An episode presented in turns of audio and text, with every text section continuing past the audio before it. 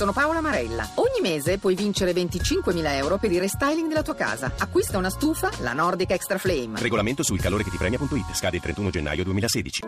La radio ne parla. Lamberto Dini, lei è stato il primo politico della Seconda Repubblica a mettere mano alla riforma delle pensioni. Sì. Sono trascorsi vent'anni da allora. Fu una riforma sufficientemente coraggiosa? Assolutamente coraggiosa per il tempo, perché quella riforma è tuttora alla base del nostro sistema previdenziale. Fino al 1995 gli impiegati della pubblica amministrazione potevano andare in pensione dopo 19 anni e 6 mesi di contributi o di lavoro. Pagare pensioni a gente di 40 anni per 40 anni, vista l'aspettativa di vita, era un sistema veramente insostenibile. Si aumentò allora l'età pensionabile da 53 a 57 anni, inoltre introducendo il sistema contributivo invece di quella ripartizione, fu anche introdotta una previdenza complementare. Se potesse tornare indietro cosa modificherebbe?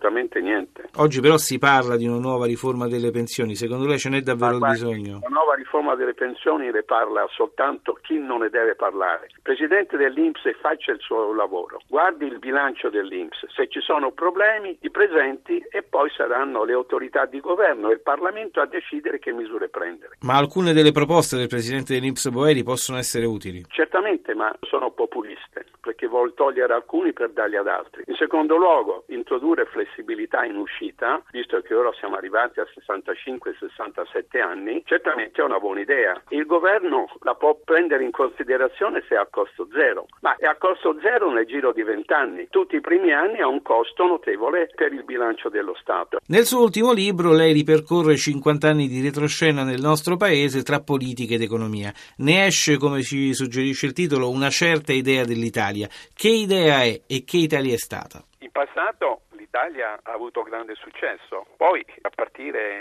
dalla crisi del 2007 il sistema politico italiano non è stato capace di portare il paese al di fuori della recessione. E anche oggi, nonostante ci sia una lieve ripresa, il relativo declino dell'Italia continua perché la sua economia, nonostante i vantaggi che derivano da fattori esterni, esogeni, la politica monetaria di tassi di interesse bassissimi, il prezzo del petrolio che è molto basso, il deprezzamento dell'euro che favorisce le nostre esportazioni, l'Italia continua a crescere meno degli altri paesi industriali. E questo perché, secondo lei? Perché non si affrontano i problemi di fondo che affliggono il nostro paese. Un eccesso di burocrazia, un eccesso di spesa pubblica, la corruzione, le mafie che rendono difficile investire in Italia.